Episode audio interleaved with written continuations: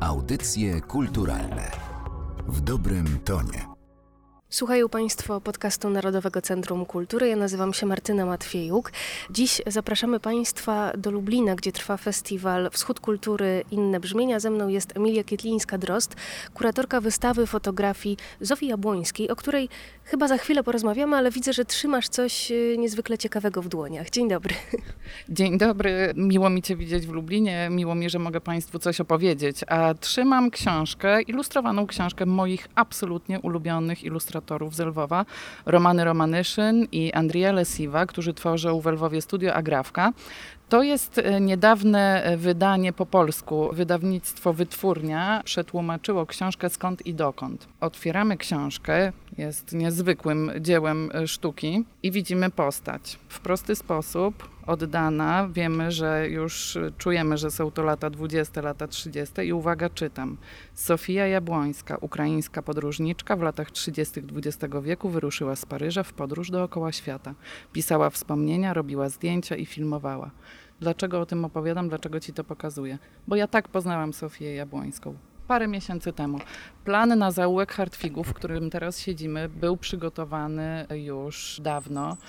Miałam w głowie cztery wystawy, które wypełnią kolejny sezon letni czułam delikatny niepokój i niedosyt, bo kiedyś już Ci opowiadałam przy okazji innych wystaw, że zawsze jestem szczęśliwa, kiedy wśród zdominowanego tego świata fotografii przez mężczyzn pojawia się jakaś e, kobieta. I tej kobiety mi brakowało w tym sezonie. I nagle książka ilustrowana, dedykowana głównie dzieciom o podróżach, i znajduje postać Sofii Jabłońskiej. Jej obecność w tej książce potwierdza, że to jest postać dla Ukraińców i Ukrainek ważna. Właśnie o to chodzi. I tak sobie pomyślałam, są jeszcze w jej biografii jakieś połączenia z Polską. Nic o niej nie wiemy. Natrafiłam jedynie na kilka artykułów naukowych na jej temat, jej podróży, a tak jest to y, postać nieznana szerszej publiczności i pomyślałam, że zrobię wszystko, żeby odnaleźć osoby, które dysponują jakąkolwiek informacją, jakimkolwiek materiałem związanym z Sofią. Trafiłam na Weronikę Homeniuk z Lwowa, która zrobiła duży projekt dedykowany Sofii. Zebrała jej biografię, była to jej praca dyplomowa. Wydawnictwo Rodowic bodajże z Kijowa wydało dwie powieści Sofii i album ze zdjęciami. Wszystkie materiały są w posiadaniu e, rodziny Sofii, jej wnuczki, która mieszka w Paryżu, bo Sofia też finalnie większość swojego życia spędziła we Francji. No dobrze, to od początku tej historii zacznijmy. Podróżniczka, reportażystka, dokumentalistka, pisarka, pierwsza ukraińska fotografka. Czy wiemy, z czego mogło wynikać jej zainteresowanie medium fotografii? Sofia urodziła się w rodzinie grekokatolickiego księdza koło Lwowa. Oni dużo podróżowali, podróżowali też po Rosji, ale ona zawsze miała pociąg do kina. Studiowała w Szkole Dramatu w Lwowie. Prowadziła kina, kina jako kina, więc miała jakąś smykałkę też do interesu, a prowadząc te kina odkładała pieniądze, żeby wyruszyć do Paryża.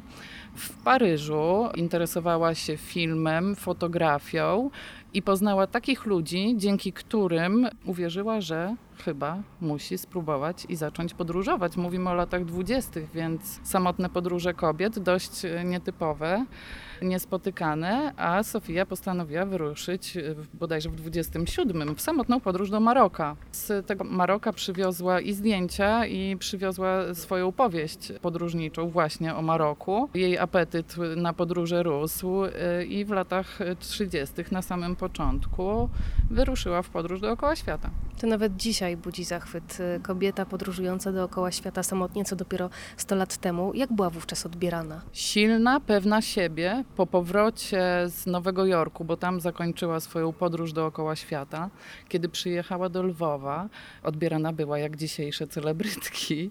Dość konserwatywne wtedy jeszcze środowisko, no odbierało Sofię. No, nie było jej bardzo przychylne. Świat męski był wręcz oburzony, że bardzo młoda kobieta udaje się w takie podróże.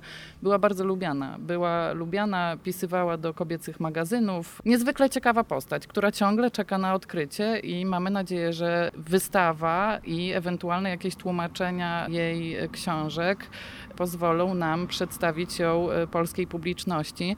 Ja zachęcam, bo w naszym magazynie internetowym Kultura Enter jest przetłumaczony fragment jej powieści z kraju ryżu i, i orientu. To jest ta podróż po Indochinach, część podróży dookoła świata. Warto przeczytać ten fragment, bo ten fragment, nie mogę nic powiedzieć o nim, bo wtedy zdradzę wszystko. Jest niezwykle ciekawy i fantastycznie charakteryzuje to, jaką była sprytną, pewną siebie, e, radzącą sobie i niesamowicie wesołą e, osobą. Też e, czytałam jeszcze, odnosząc się do jej dzieciństwa i do młodości, że ten czas był naznaczony przeprowadzkami, licznymi przeprowadzkami rodziny.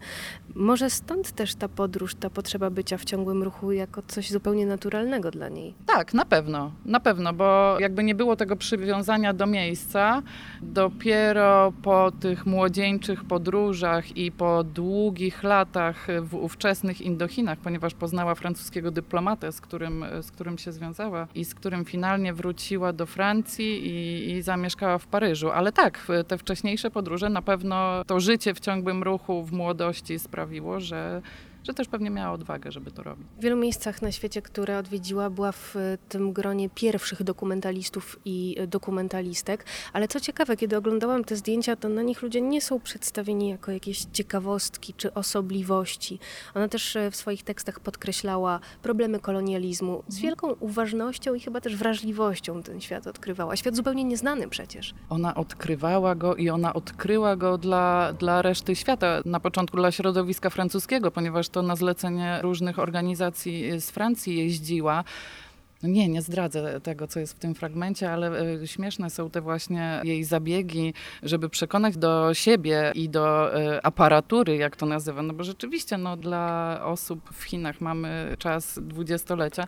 Oni nie są otwarci do, do Europejczyków, a ona delikatnym podstępem i później też przekonuje ich do siebie, ale zdobywa materiał niezwykły dokumentujący życie, obyczaje, obrzędy. Tego nie było. Ona zrobiła coś niesamowitego i ten wkład w e, poznawanie innych kultur w ówczesnym świecie jest niezwykły. Jak zatem dobierałaś zdjęcia na tę wystawę, którą możemy oglądać teraz w Załuku Hartwigów w Lublinie? Chciałam pokazać jak najwięcej krajów, które odwiedziła. Mamy tu e, i, i Maroko, jest i Tahiti, oczywiście są e, Chiny, jest Wietnam ale też jest Nowa Zelandia. Też dobierałam te, które mi się podobały i, i, gdzie czułam tą taką kobiecą wrażliwość. Też mówiłaś, że pisała o kolonializmie i takim też ciekawym obrazkiem jest postać przepięknej Azjatki w, na wskroś europejskim stroju i widzimy właśnie ten moment, kiedy ta nasza kultura wchodzi do, do Azji i przejawia się właśnie też w ubiorze, że one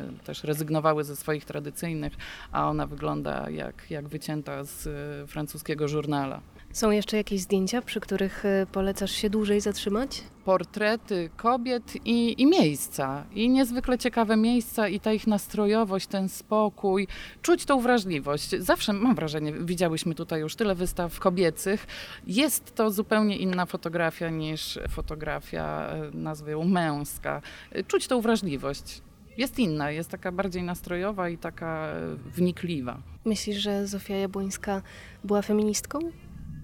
Myślę, że była. I, i w, w, domu chyba było więcej mężczyzn, i ona też, jakby prowadząc te interesy, prowadząc te e, kina, pomagała swojemu bratu pisywała dla magazynów kobiecych, porady kosmetyczne. Tak, była taką na wskroś feministyczną postacią tamtych czasów. Ile jeszcze Zofii Jabłońskiej nam zostało do odkrycia? To dopiero początek. E, dziś, dziś po południu e, ci Państwo, którzy są w Lublinie, serdecznie zapraszamy do pubu Bałagan o godzinie 17. Spotkanie z Natalii Udin i Weroniką Homeniuk, o której już wspominałam. Natalii jest wnuczką Sofii Jabłońskiej i, i to ona, ona ma tą całą spuściznę i ja liczę bardzo na to spotkanie, ponieważ Weronika, która tak opracowała wnikliwie biografię Sofii w języku ukraińskim, ta biografia została też wydana w języku francuskim i mamy Natalii, mamy rodzinę e, Sofii. E, Natalii jest e, architektem, jest też silną postacią i bardzo jestem ciekawa tego spotkania. Serdecznie Państwa zapraszam. Jestem ciekawa tego, co nam Panie opowiedzą. A wystawa w Załuku Hartwigów, jak długo będzie czynna? Zapraszamy do końca lipca. Emilia Kietlińska-Drost była dziś moim i Państwa gościem. Bardzo Ci dziękuję. Dziękuję. Audycje kulturalne w dobrym tonie.